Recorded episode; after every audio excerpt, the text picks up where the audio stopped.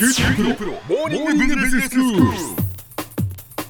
今日の講師は九州大学ビジネススクールで国際ロジスティクス国際経営がご専門の星野博先生ですよろしくお願いしますよろしくお願いします。まあ、昨日から日本の国内の物流の課題ということでお話をいただいていましてもう最近そのニュースでもね皆さんよくお分かりかと思いますが再配達の増加そしてその日本の物流がもう限界に来てるんじゃないかというのが指摘されています。でも先生おっしゃるにはそれ以上にその大変なペースで e コマース、まあ、ネットショッピングがもう本当にあの成長していてそもそももう配達する量というのがもうどんどんどんどん増えているっていうもうこのままではもうそこに追いついていけなくなるんじゃないかっていうお話でしたね。そうなんですよ、ええ。本当にこれ深刻な問題だと思うんですよね、うん。あのこのままでは国内の物流のシステムがとても B2C あるいはネットショッピングの成長についていけない制約要因になりかねないっていうことなんですよね。はい、でまあ、そう考えてくると注文した商品が即日に届くなんてサービスが出てくると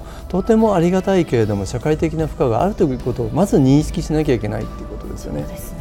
それと、えーもう一つは抜本的な改革としてゆっくり来るという宅配便を許容するということも必要なんじゃないかなと思うんですよね。んなんかこのお話するとせっかく注文した商品がタイムに届かなかったらどうなんだろうっていうふうに思われるかもしれませんけど、え実際書籍だとか CD をですね平日に頼んでも実際使うの週末ってケース結構ありません？確かにそうですね。本当にじゃあその日に必要なのか次の日に必ずその何か使わないといけないのかって考えるとそうでもないですよね。そうですよね、はい送料無料だから頼むしあの早く着くから来るけど実際使うのも後日ってこと少なくないですよね。ええまあ、そこでですねじゃあどういうふうにそういったサービスを変えていくかなんですけど、うんまあ、古くて新しい課題としてモーダルシフトっていうのがあるんですね。はい。でモーダルシフトっていうのはあの現在の国内の貨物輸送の5割以上トラックが担ってるんですけど、ええそのトラック輸送からフェリーやローロー船といわれる貨物船なんですけれども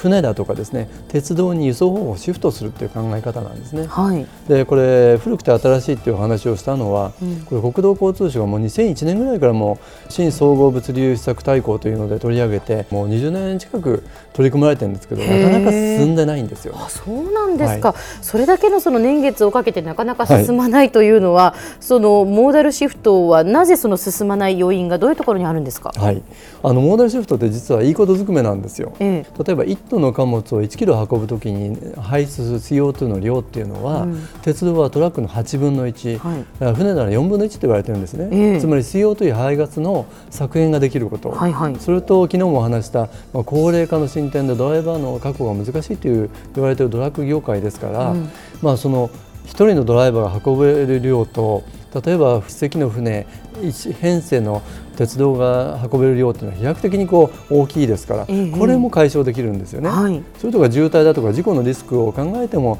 やはりトラックよりもはるかにその大量輸送機関の方がそのリスク低いですから、まあ、輸送効率も生産性もまあ大量輸送機関の方がはるかにいいっていうことが言えるんですよね。ということはいいこと尽くし、はいねモーダルシフトが効果があるということですよね。でも進まそないわけですね進まない。。ええそれは例えば2010年までにですね国土交通省では、まあ、長距離輸送にえーあの振り返るのを50%っていうふうに目標を設定したのに全く達成できてないこともわかるんですよね。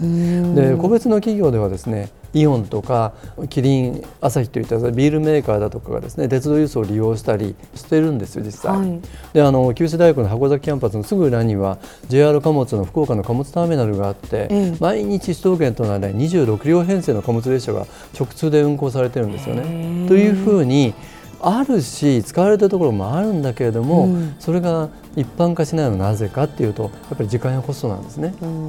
はいあのまあ、どう考えてもトラック輸送に比べて鉄道だとか船舶の輸送って時間かかるだろうって、はい。あの予想できますよえね。ええ。で特に鉄道や船だけじゃ全て完結しないんですよね。つまりあの相互からトラックでまずその鉄道のターミナルだとか港に持って行ってさらにその着いた港や鉄道のターミナルがまたトラックにシフトするって考えると、うん予想以上に時間がかかるし予想以上にコストもかかるってことなんですようね。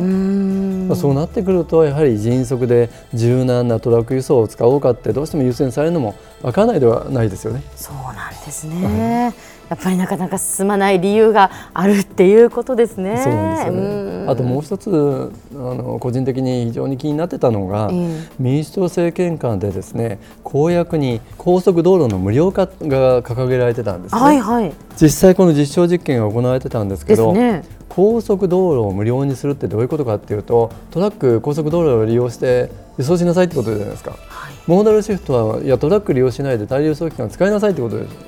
そうするとどちらなんだっていうこの混乱がですね非常にこのモーダルシフトをスムーズに進展させなかったっていうこともあるんじゃないかなと思うんですよね。難しいですねすね昨日からこの、まあ、e コマースそのネットショッピングの成長に物流がどういうふうに対応するべきなのかというふうにお話をしていただいているんですが先生じゃあもう具体的にもう何ができるんでしょうね。そうですねそれは高い便の中でも本当に急ぐものとゆっくり待てるものっていうのをちゃんとこう別のサービスを作ることじゃないかなと思うんですよね。えー、例えば今までの宅配便が次々と顧客のニーズに満たすような革新的なサービスを提供してきたりあるいは配送時間の短縮をっていうことを実現して実際来られましたよね。ただこれから先はしばらく待っていただくサービスっていうのもあっていいんじゃないかなと思うんですね。つまり45日経っても例えば配送料金が安いんだとすれば使いたいっていう人って少なくないと思うんですよね、えー、でそうするとそこがモーダルシフトなんです、はい、つまりトラック輸送で早く配達するのが全てではなくて船舶だとか列車を利用してちょっと時間かかるけれどもむしろ少し安めで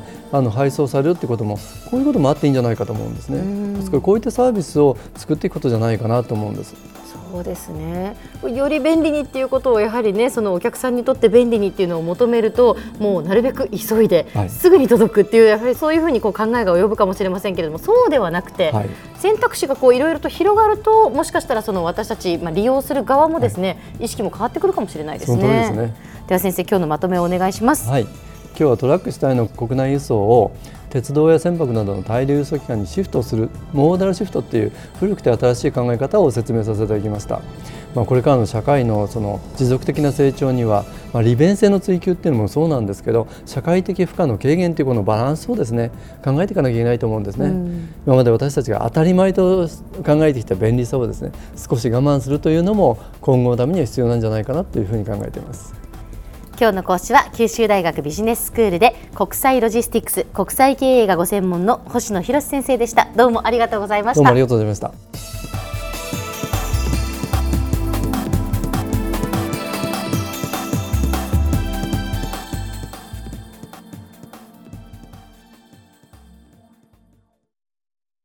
QT プロは通信ネットワーク、セキュリティ、クラウドなど QT ネットがお届けする ICT サービスです九州中に展開した光ファイバー網を基盤に一番身近なビジネスパートナーとして九州の企業自治体の皆様をサポートします。詳しくは QT プロで検索を。